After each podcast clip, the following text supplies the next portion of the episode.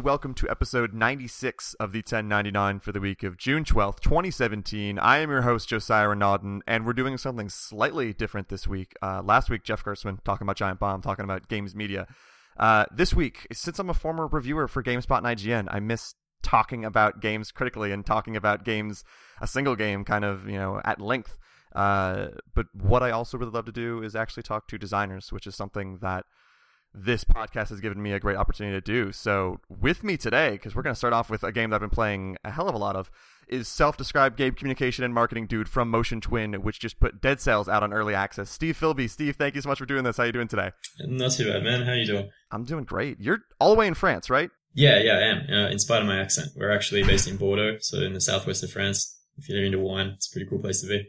I've always, uh, with a last name like Renaudin, I've always wanted to visit some part of France at some point. That is, this is my this is my real reason. I'm gonna somehow plan a trip exactly to your studio. It's my weird long con to have you on this podcast. You you would absolutely be very much welcome over here. We, we could show you a real good time, I think. So I rarely play PC games to be honest, but Dead Cells had me really like dusting off this gaming laptop I had, installing what felt like at least a dozen updates, and yelling at my computer like few games have had me do recently in a positive way. Uh, it's it's this really wonderful mix of Castlevania, Rogue Legacy, a bit of Dark Souls. There's a lot of things going on. Um, but for you, as someone who's involved in a lot of these meetings, what was the actual kind of pitch when the team set out to make De- Dead Cells? What was your, all right, here's what we're going for idea right from the start? Yeah, that, that's actually not how it went down at all. Um, Motion Twin really? is, is, as I was sort of saying before the show, a funny uh, setup because we're a cooperative society. So we do things differently. There's no real structure in the sense of someone's going to come in with an idea uh, or a pitch, and then we're going to put together a team around that idea. Basically, how how this game came about was uh, we were working on something completely different, uh, a game that we were calling Horde Zero. So it was a uh, sort of like a spiritual successor to a, a, browser game that we made that was really successful, particularly over here in France. Uh, in English, it's called Die2Nite and uh, it was supposed to be uh, this successor was supposed to be like a, a multiplayer online uh, cross-platform free-to-play tower defense co-opetition type game and that was sort of like the that's so many different buzzwords. Exactly. It's it, it, you know that was sort of the beginning uh, of, of, work on this on this thing. And um and, and so as we started iterating uh, over this at some point uh, we wanted to take the game and show it off to to journalists and to people in uh, at the at Gamescom. And so we made a solo version of the game uh, so that we can put it on tablets and just run around with it and show it to people. And uh, uh, Nicolas Cannasse, the head of uh, Shiro Games, the guys that just put out Northgard, he he picked it up and he looked and he was like, "Man, the solo version's heaps good. Why don't you just do that?" Um, and so from there, we, we rebooted it and said, okay, we'll get rid of all of this free to play online multiplayer business and we'll just do a solo version of it and if that goes well, then we'll extend it to to um, to an online multiplayer version. Uh, and then at some stage, we had an artist come in, a guy by the name of Bastian Sanchez. Uh, he's, a, he's a pretty cool dude, really sort of handy when it comes to game design. So we had a lot of discussions back and forwards between our lead designer Seb, uh, Bastian, and the rest of the team.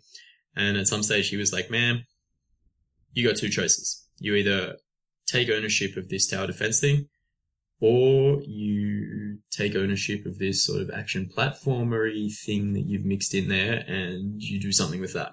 And so we sort of let that percolate for a while and and then we came out with this action platformer game that had nothing to do with what we started with in the beginning. So yeah, there was there was no real pitch uh, at the beginning, uh, but once we once we settled on the idea of saying, okay, uh, we're a company who's traditionally made browser based games. We've tried a little bit of time on mobile and we didn't really like that. And now we, are going to change. We're going to do a radical depart from what we've, from what we've traditionally done. Once we actually accepted that and sat down and said, okay, we're going to make a game. It's going to be for us. It's going to be a platformer. It's going to be hardcore. It's going to be aimed at squarely at the, the PC audience. Uh, and eventually with console guys in mind if we do well. Um, and that, that was a huge risk for us.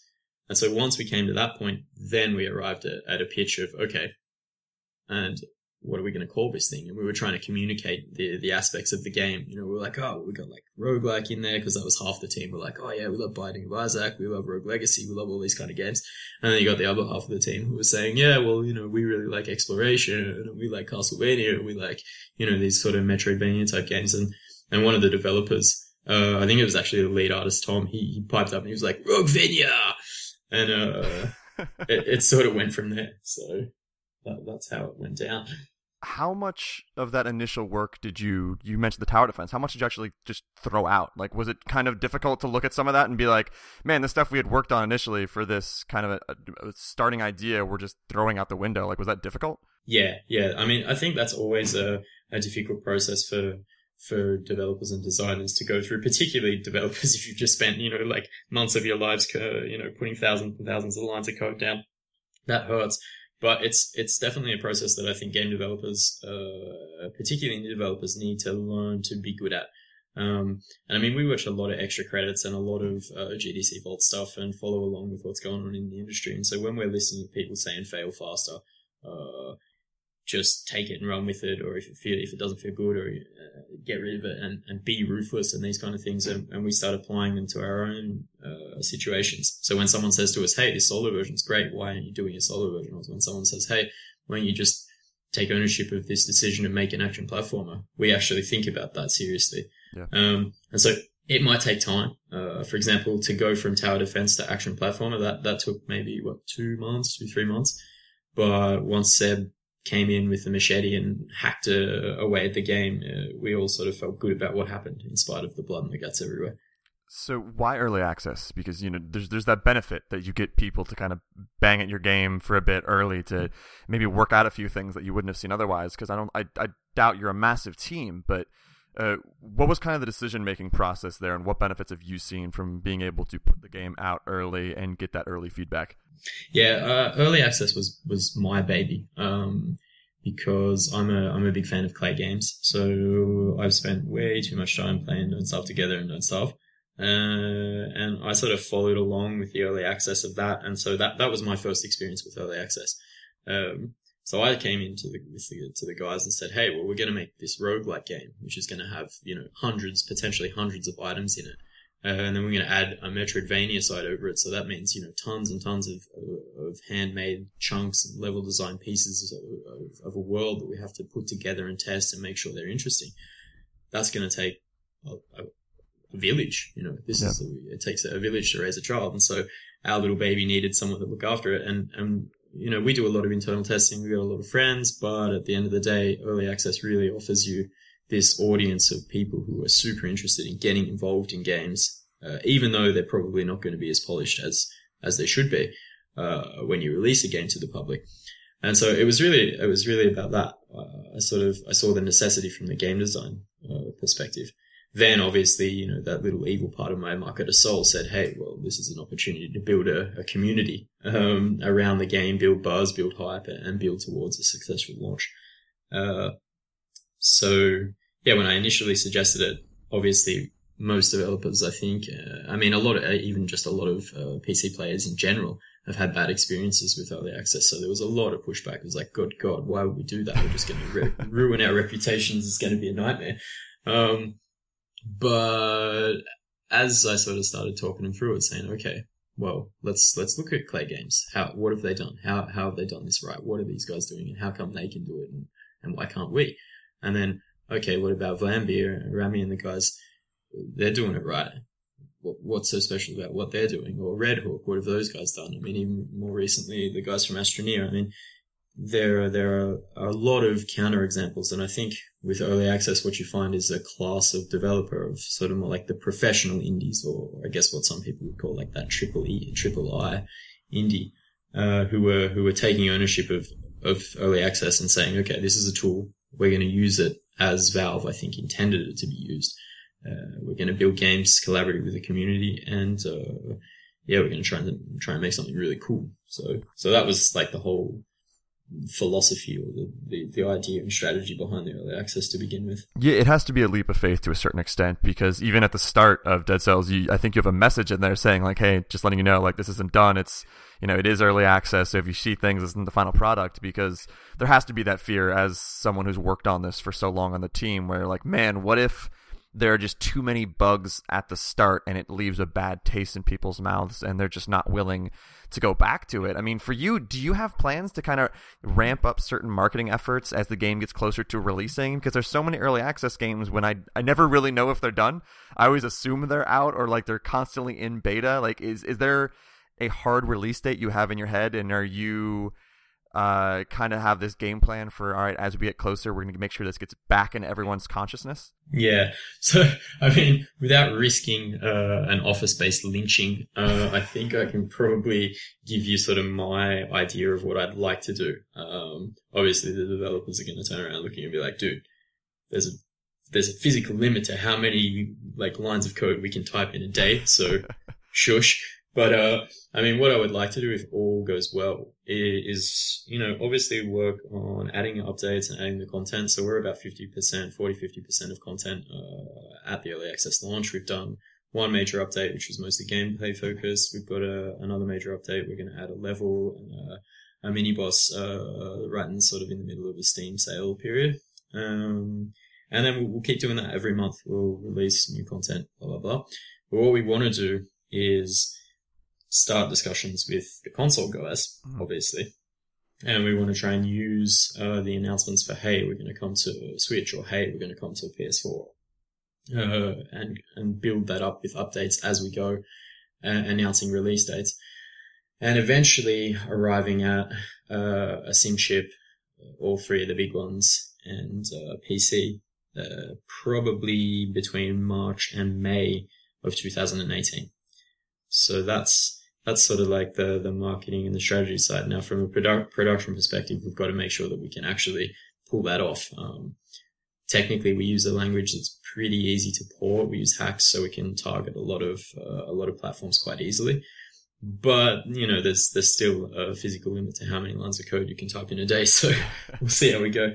Does this early success you've had from early access, you think actually maybe help you in getting this on the Switch, in getting this in the PS4 because it's a it's a crowded genre. Like if you just say like, oh, we're making another like roguelike or we're making a, a kind of rogue legacy style Castlevania game, some people will immediately roll their eyes because there's just so many of those out on Steam. But because people have responded to Dead Cells so positively early on, do you think you can kind of use that as like, hey, Nintendo or hey, Sony, here's the reviews, or maybe they've already seen the reviews. Let's expedite this process and make sure we get some sort of deal going.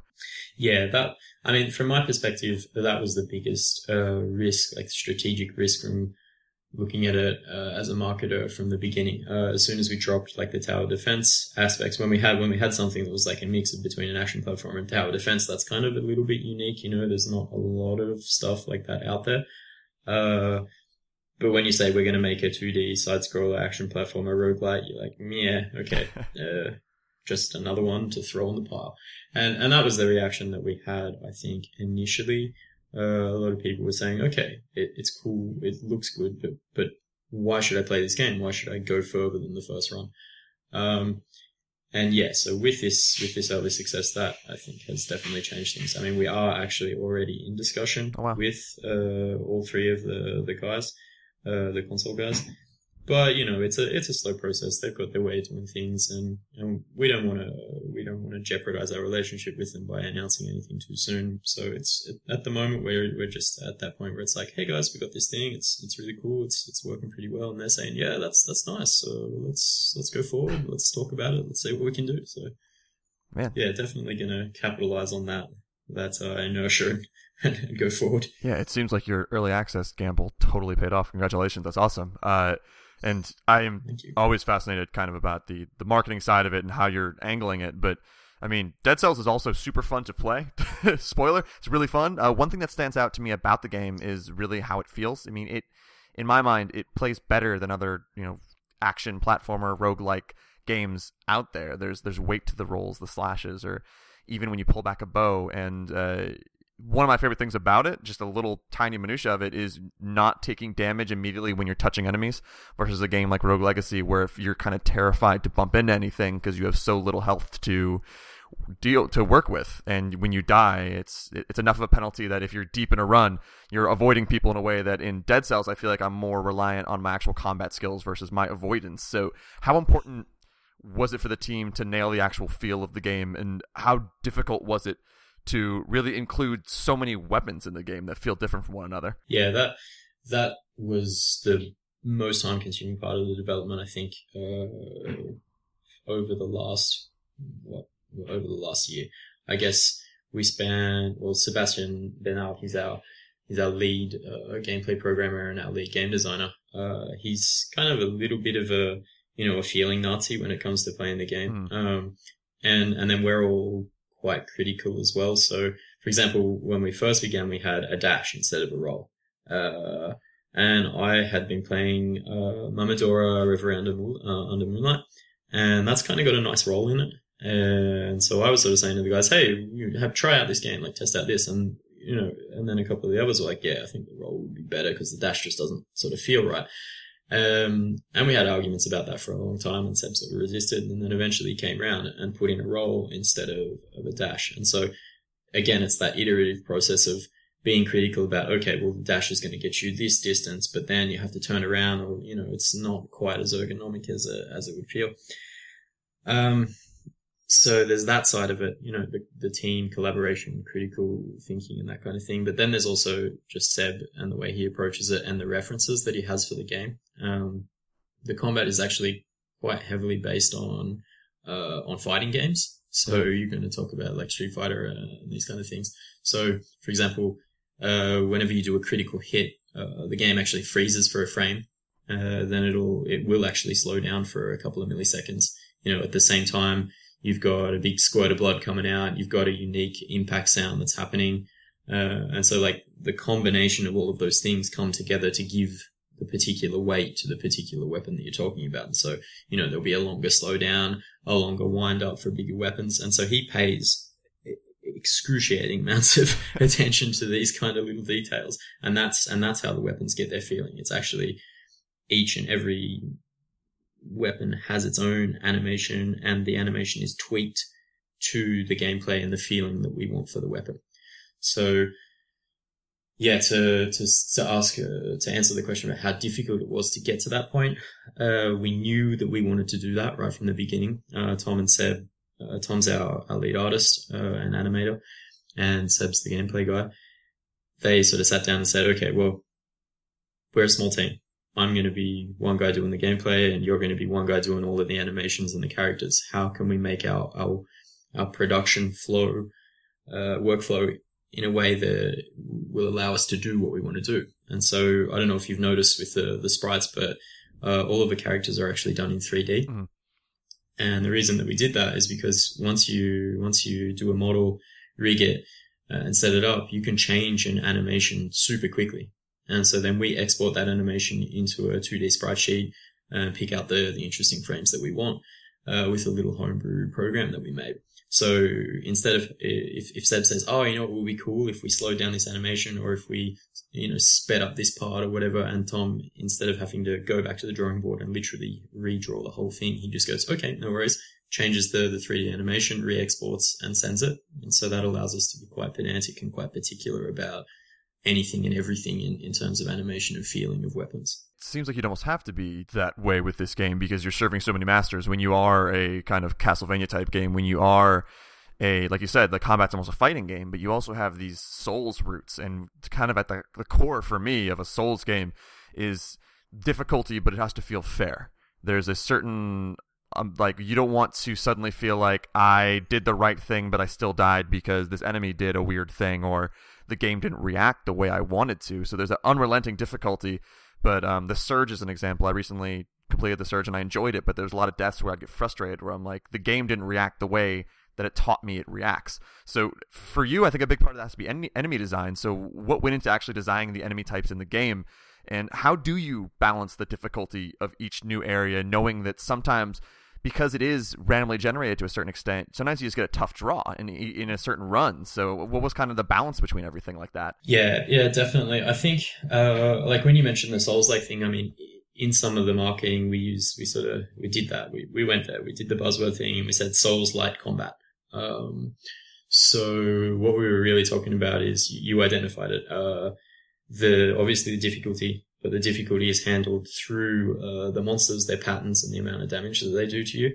Mm-hmm. Um, and basically, how we control that is uh, all linked into the procedural generation and the level design. So, uh, as you said, we've got Castlevania influences in there. And I mean, when you think about Castlevania or any type of, of Metroidvania, like, I mean, I personally think about like a meticulously designed, interconnected world, uh, where everything is in a place for a reason. Um, and so then when you say procedural generation with that, it's kind of like, mm, yeah, not really. but what we do is we actually design each uh, chunk of the level. So if you walk into a, a little room, then we, we placed uh, the platforms. We've, we've put all of the jumps in a certain position. And then we take each of those chunks and we stitch them together with the, the procedural generation algorithm. And that was a big, big, big part of the, the balancing and the iteration process in the beginning uh, so, for example, uh, what we would do is we would put a group of enemies together and we test like, okay, we put like three of the, the basic zombie together. Can you handle three of those guys at one time? Or what happens if we add in a shield guy? What about a shield guy, a basic zombie, and a, a grenade thrower? And it's the synergy between the monsters that sort of uh, defines the difficulty. Mm-hmm. So, for example, we discovered uh, very quickly after many, many broken controllers and smash screens that uh, you can't put a guy uh, who can shoot through walls at the top of a ladder, or you can't put too many of them at the top of a ladder anyway, because it just doesn't feel good. It feels uh, unjust because he can just keep spamming you, and you have to try and like jump off the chain or the ladder and miss his projectile and then climb back up, and it's just yeah. So we put in a rule into the procedural generation algorithm, right? None of these guys at the top of ladders.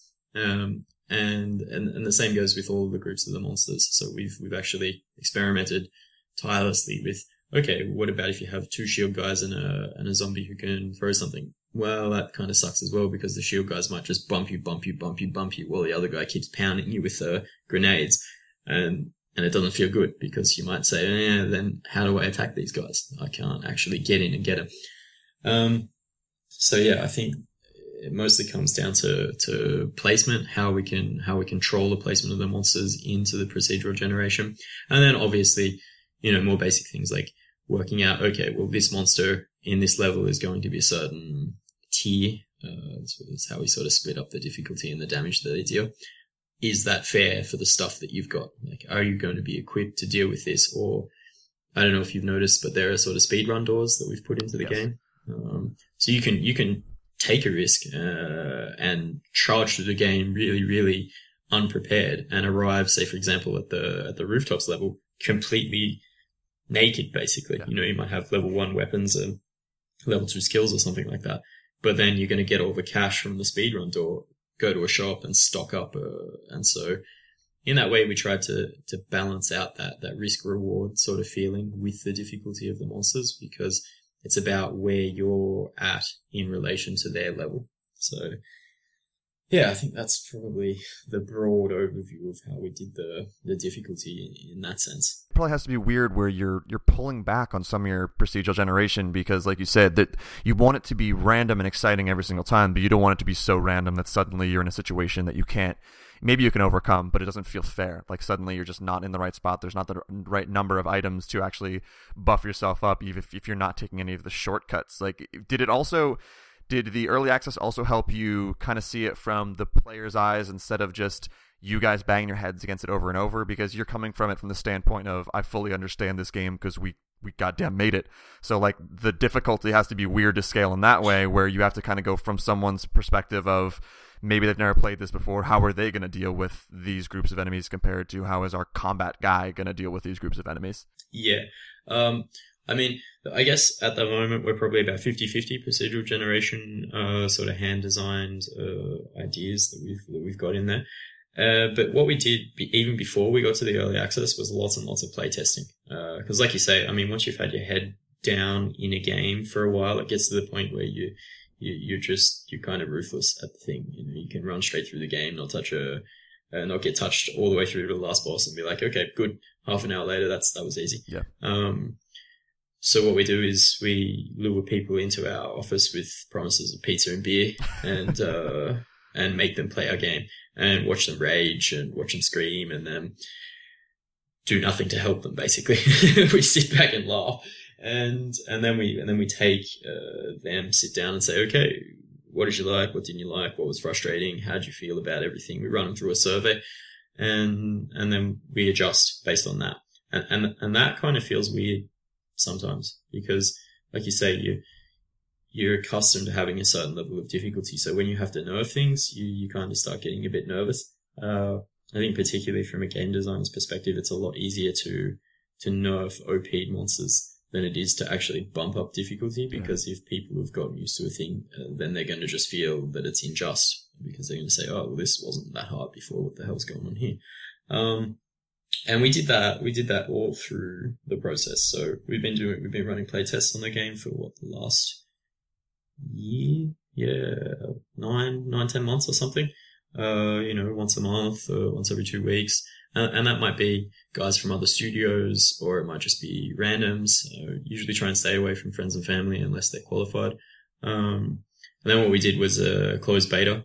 So we had like uh, a thousand people, more than a thousand people put their name down on a list, uh, put their Steam IDs on that list. And then we went through and handpicked people who had a crap ton of time in roguelites or roguelikes, uh, or a bunch of time in Dark Souls games, or a bunch of time in Metroidvania games. And then we took these groups, gave them keys, threw them into a, a demo version, and said, "All right, give us your feedback." And so we spent what maybe um, two months before before the early access launch, working with these guys in private uh, on like a Steam forum, saying, "Okay, where are you at with this? Where are you at with that?"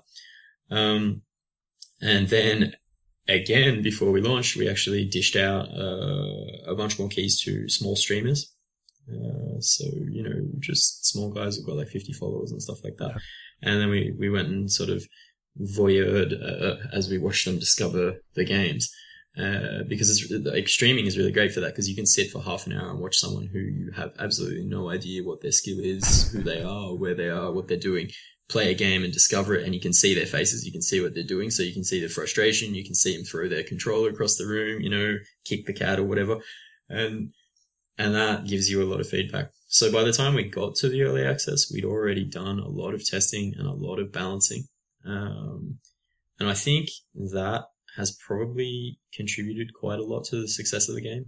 Uh, early access is generally for, you know, traditionally in, terms of I think what the majority of developers do in early access is for for things that are still almost in some cases prototypes. yeah, know? they're just like random ideas that someone's tried and put together and thrown up on the internet and said, "Hey, play this and see what you think." Uh, whereas we put something in there that we'd already spent a lot of time polishing, so people picked it up and they were like, "This doesn't suck." it kind of feels it kind of feels nice. This feels good and I died, but, but that was my fault. So I'm going to keep going, you know, and yeah. instead of rage quitting, they, they actually keep playing. Um, and then of course, you know, we've been, we've just been building on that. So every, every week we push patches, we push updates, we nerf things, you, we, we make things more powerful. I don't know if you, have you, have you played the beta branch? Uh, yes. I think I have. Yeah. So we, we, we push a beta branch where we completely change the shield system so that now you can send grenades back towards your enemies, and, and that's kind of a nice feeling because if they can throw things through walls, why can't you at least exactly. do damage with their, with their bombs? If, if you take a hit while you're holding a shield, you now get like a, a little force field around you, so you get iframes effectively after your after your hit. So that makes shields much more interesting. We nerfed the hell out of the poison damage because that was well. Oh, thank God. a little bit over the yeah. top. but, uh, yeah, so I mean, it, it's definitely the whole reason behind what what we were doing. Yeah, and I, I think you're right about early access. I kind of see it as a writer. When you have an editor, sometimes you lean too much on them and you give them work, a feature review or something that you know isn't really complete, but you're hoping that they can kind of spot it in the same way that uh, maybe a developer throws out an idea that's very rough and says like, ah, hopefully the community will do something with this. Then I'll work on it from there. And it sounds like what you did is kind of what I usually encourage writers to do. It's like, hey, consider that first draft almost not complete, but as polished as you really can get it before you send it to someone. So then I think you're right. I think that's why people responded to it so early and people didn't immediately just scoff at it and say like, ah, this is this is like a super early alpha. Like I have nothing I really want to do with this. W- were there any entire enemy types that you had to cut over your playtesting where it's like that's just unfair? Like that just doesn't work. Not so much, but their design did change in a way that you could almost consider it having having been cut. Um, uh, yeah, the, the, basically stuff like I don't know, like the the, the spinning uh, characters that you find in Dark Souls. We've got one of those guys who can sort of pin you against you, a wall and do a lot of damage. And there were moments where we were like, yeah, we're not going to put that in right now. Like he's actually not in the game at the moment because we were like, yeah, this is this is just not balanced enough. Um, the the phaser guy, the, the guy who follows you around, uh, teleporting after you, he he underwent a lot of changes because yeah. uh, you know at some stage he was like super fast. All all of the elites, for example, where they took a lot of time to sort of polish and, and go over, and I mean they're still it's all still a work in progress, obviously, because it's an early access. Um, but not anything that we've absolutely taken out so far. Oh, the mushroom guys in the in the in the the the sewer deaths, the, or the ancient, the old sewers they're called nowadays. Like those guys, when we when we first put them in, had no visual cue that they were going to attack you, so you just be sort of oh, walking oh, along, and then boom, you get a big bunch of spikes in the butt, and it was, yeah, that was that was that was rage inducing. Um, so we ended up like we didn't take them out, but they've been changed in such a way now that they're like I mean personally I'm remembering the the battle days for me they're just like these fluffy little creatures that I go up and tickle and say goodbye to now. So How many people actually worked on this game? Like what is what's the size of your studio? Yeah, so uh Motion Twin's been around since 2001. Uh started out as like four guys in an apartment making little flash games and it's gone from everything all the way up to I think we were like 17 when we were at our biggest, all the way down to to this team, which was uh, six members of the core team. So you got four developers, uh, two artists. and they do like all of the production. And then you've got myself uh, on marketing, business, production, like producing all the stuff that the developers don't want to do.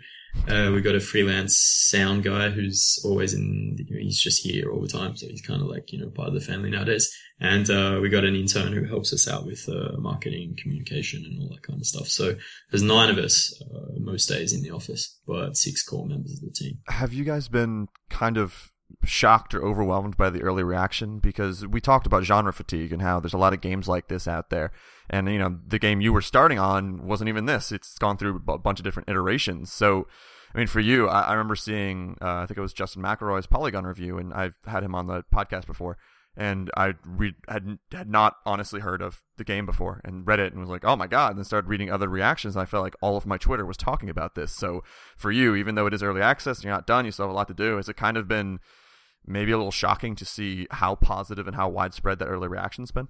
Yeah, man. I mean, that's that you could say that, uh, but that would be a vast, vast understatement. um, it's yeah, it's it's it has been just incredible. We we we sort of took bets uh, as we were going into it about how many copies we might manage to sell, mm. uh, and we were all way off. How off, if you don't mind me asking? Like, is it crazy high? Uh, 150 to 200 percent off. Jesus. So yeah, like I mean, in my case, I was about a thousand percent off because you know obviously my job is to be the pessimist. So yeah. I was like, yeah, maybe we'll sell 20,000 copies or something like that in the first week, and yeah, it was a lot more than that. Uh, so. It, it, it's just been phenomenal. I mean, not only not only from the press because that was that was my biggest worry was okay. I'm I'm pitching another 2D pixel art roguelite to people who have seen and played thousands of these games. Like that's that's a hard sell. Um, so to see, you know, I mean, even just to get a review on Polygon of, of an early access indie title is just that like, just yeah, tough. What do you what do you what do you say to that? I mean, we were just we were frothing. We've just been so stoked. I mean, it's a like every chance we get whenever we talk to people, we're like, man, thank you, thanks for getting behind the game, thanks for for making this possible because it's just exceeded all expectations in a way that we we really didn't expect. I mean, we hoped like there's that little part of you that's like, come on, let it be a hit. but when you when you see the figures and you've worked in the industry for long enough, you know that there's a very good chance that it won't be. So it was it, it's been amazing. Is it weird to see reviews of a game that you know you're not done with? Like, would you prefer having them kind of do early impressions than wait for an actual score at the end, or have the scores been high enough that you just don't care? yeah, that was that was actually that's also, that's sort of a funny thing because uh, I when I started was very careful to be like, hey, if you're going to do a review of this game, could you call it a preview or a first impression or an early impressions or whatever?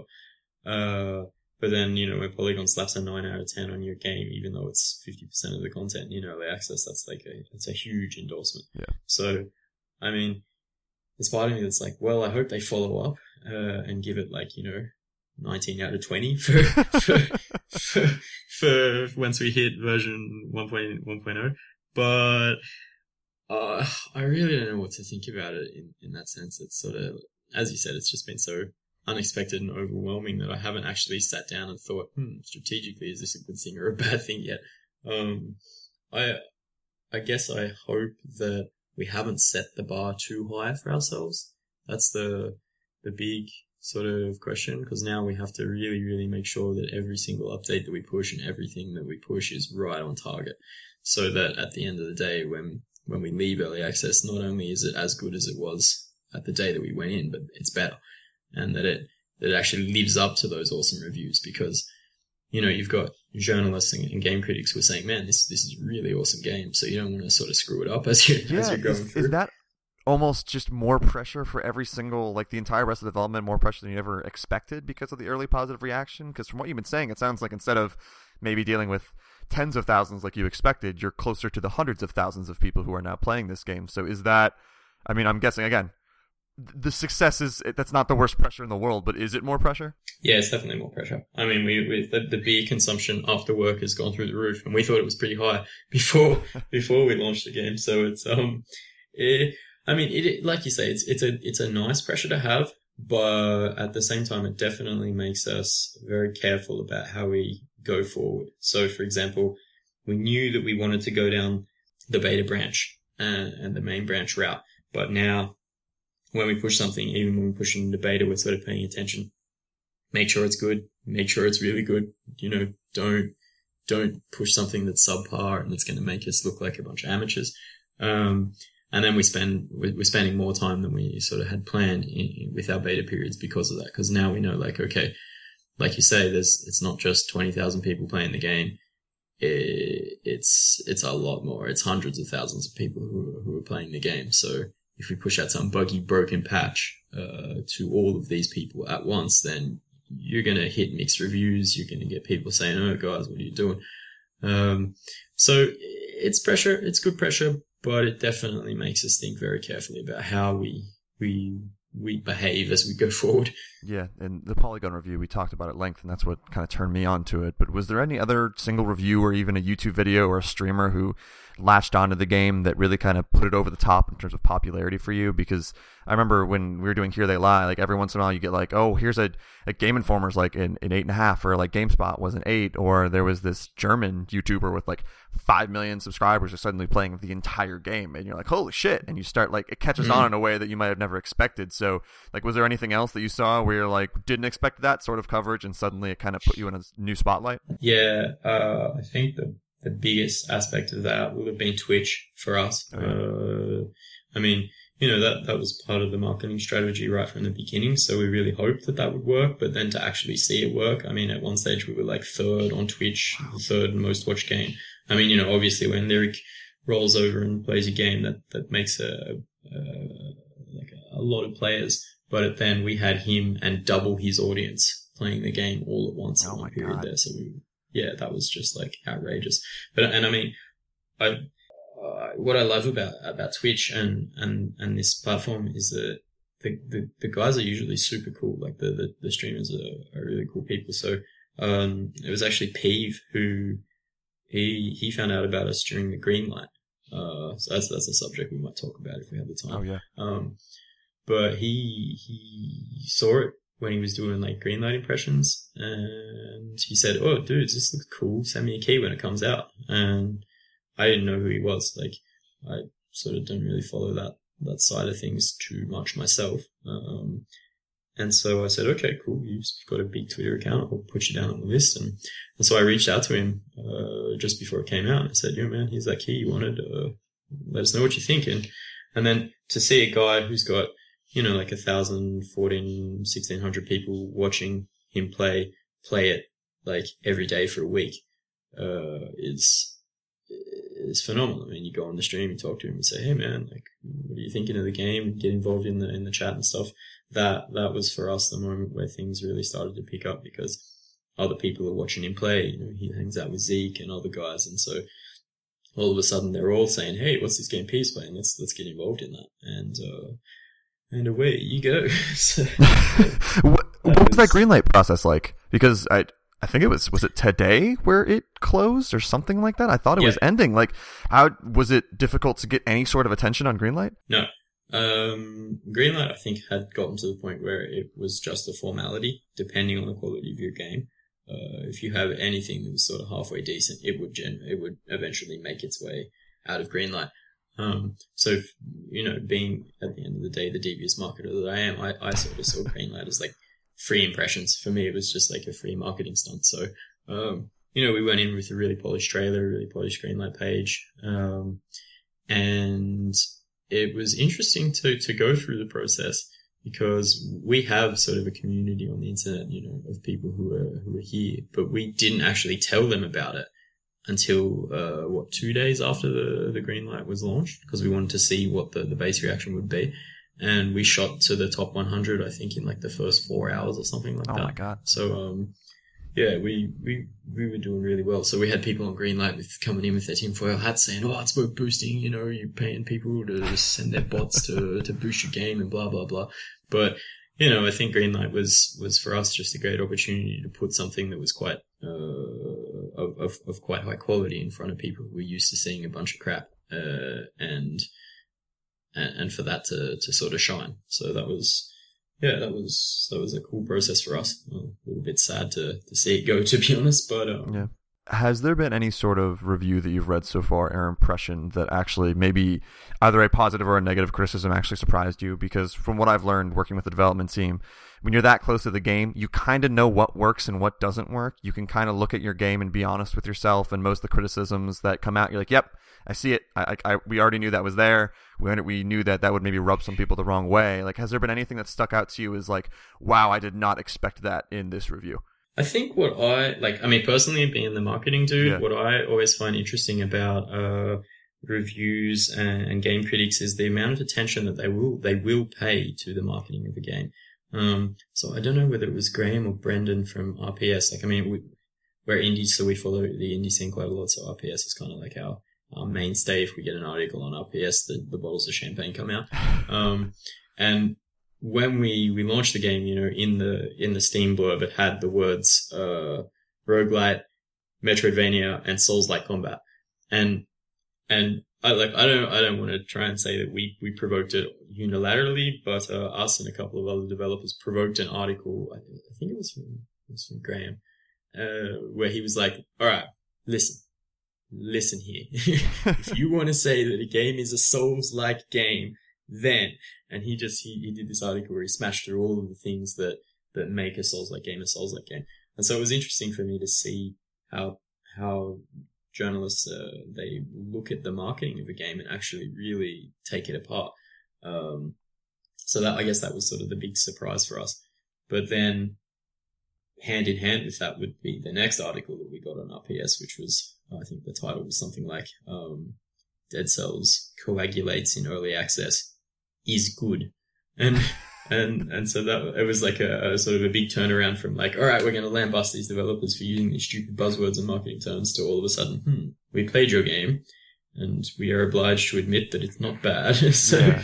that was, yeah, that that was that was sort of like a really a really trippy moment for for me as the like the, the marketing communication dude. Yeah, when media again, as someone who's who did that side of the business for so long, when I I disagree with them when they try to kind of lean too much on what the developers marketing the game as versus what the game actually is. Like you see a lot of from the early days when there were more preview events, a lot of the preview write ups would kind of be an extension of the press release, an extension of what the studio was trying to market the game as, instead of like, "Hey, we played this. Here's what we thought." You know, not based on everything we were told directly. So it is. You're, you're totally right. It's strange that so often you do see a lot of games writing that goes directly toward the actual marketing of it instead of hey here's what i played and here's what i thought and like it shouldn't matter if the developer says this is a souls like game like if you don't feel it is then you don't have to actually write about it in that way so that must be bizarre for you as someone who you are attaching a lot of these different, you know, buzzwords, maybe not the right term, but kind of like buzzwords to it, and for people to look at it that in depth. Did you expect that? Did you expect kind of backlash to all the different titles you were throwing on it?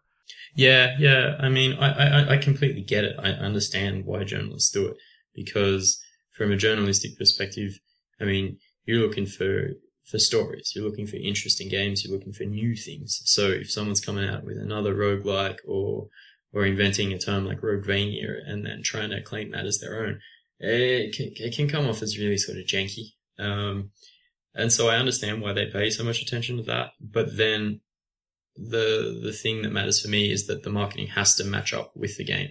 If you're if you're trying to make out that your game's a Souls like, but then the person actually tests it and is like, this is just no, just no, get out of here. then, then, then that's where they, they have a legitimate grievance. So I think, uh, for us, when, you know, when RPS come out and say it's not just a Roguevania, it's a damn good Roguevania, that's, that's cool. That, that means that, okay, you know, we went out on a limb. You know, we, we took some stupid word that a developer thought up while he was taking the piss out of me and used it in the marketing. And it is actually representative of what the game is. So yeah, we expected it. We understand it. Uh, it sometimes is surprising, uh, you know, and, you know, from when it's criticizing your own work, there's that little knee jerk reaction of, shut up, don't touch my stuff.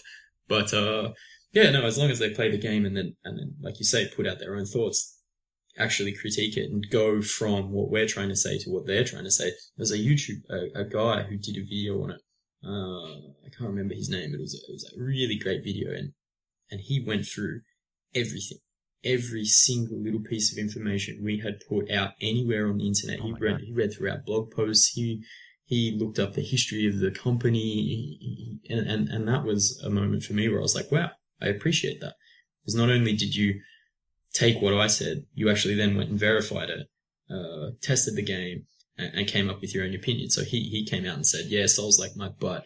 It's not Souls like at all. You know, it's just got difficult enemies that are pattern based and, and weapons that change your, you know, sort of your playstyle. But at the end of the day, it hasn't got the level design, hasn't got this and blah, blah, blah. And that, and so that's fine by me. If he wants to say, look, I reckon I see what they're trying to do. They're trying to communicate an idea and I think they did that, but no. And I have 30 minutes in my video to tell you why not and what it is. Whereas, you know, as a marketer, you have 150 characters to get that that same information across. So it's and a lot of those i'm guessing we've done similar things where you like comb the internet for different videos and different articles and different streams and stuff about your game like i have like two separate or three separate tabs up on tweetdeck that just have like here they lie and different variations of that to see what people are talking about and it is cool to maybe you'll get that 30 minute video that poo-poos your idea of making it a souls like but other times some of the coolest stuff i've found are these smaller reviews from people with you know 300 or maybe even 30 subscribers who talk about the game. That's again in Here They Lies case where it was like, man, they got what we were going for, and a lot of stuff like that. Like, have you found any sort of really small YouTube channels or even like articles from smaller sites that maybe even conveyed what you were going for or nailed it in ways that the major sites haven't? Yes, but I would have trouble like sprouting the names off yeah. uh, off the top of my head here, and because I'm not sitting at my computer, I couldn't actually look them up for you. But yeah, I mean that, that like I said, that one YouTube guy, he really he marked me in the sense that I, I listened to it, and I think I even commented, like I know I commented on his video. It was like you know faith in games journalism restored because it was like I was like wow, you you know like you had the medium and the format to explain my game better than I do because, you know, I've got a limited set of tools and time. Uh, and you did. And I was like, okay. And then he, he followed it up as well. He sort of said he went with ideas about saying, uh, what we could do next or where he hoped we'd take the game. And it was interesting to see how on point he was, where we were like, oh, wow, okay, yeah, great, great way to spoil the freaking, the, the plot twist, man. Um, so, yeah, we, have definitely had that moment where we've read stuff from, from smaller people who are, who are passionate about the game and have taken the time to look at it and, and just been like, wow, nice job, man. Super, super nice job. Uh, and you kind of outlined earlier, you know, what you want to see from Dead Cells moving forward, kind of your your game plan for it. But to wrap things up a bit, I mean, I'm going to be continuing to play the hell out of it. But what can people expect from Dead Cells who are playing it now that you do have this major audience out there who's really into it? Like, what can they look forward to in terms of updates and uh, kind of when this thing will actually come out? Yeah, so uh, I guess the big stuff that we're going to do is obviously console. Uh, so if you're sending us Twitter messages asking if it will be on PS4 and Switch or whatever, uh, yes, we hope so. We're working on it. Um, and, and in terms of gameplay, we would really love to explore, uh, speedrun stuff, uh, and challenge runs. So for example, allowing, uh, a daily challenge with a fixed seed. So everyone gets to run through the same thing with the same gear to, to actually say, okay, well, I'm good at this game and I can prove it and put your name on a, on a level. Um, what else? More bosses, obviously. Mm. So, you know, we sort of promised that there will be at least two more, but that is the absolute bare ass minimum. We would love to do much more than that. And if we have the time, we definitely will. So keep your eyes out for that. Uh, more exploration. Uh, so you're going to be running through areas. I mean, at the moment, once you unlock the runes, you might not have a particular incentive to go anywhere else. But uh, yeah, we're gonna we're gonna really work on that. Uh, what else? Uh, obviously, just more content. But yeah, I guess pay attention to the the speed running stuff and, and maybe uh, some Twitch integration things that we'd like to sort of test out. And uh, and yeah, I don't want to I don't want to engage the the guys too much. You know, that's like the classic indie developer problem. Like, hey, I'd like to do this, and then that comes off as a promise, and so everyone sort of runs with it. So yeah, I'll stay circumspect in that regard.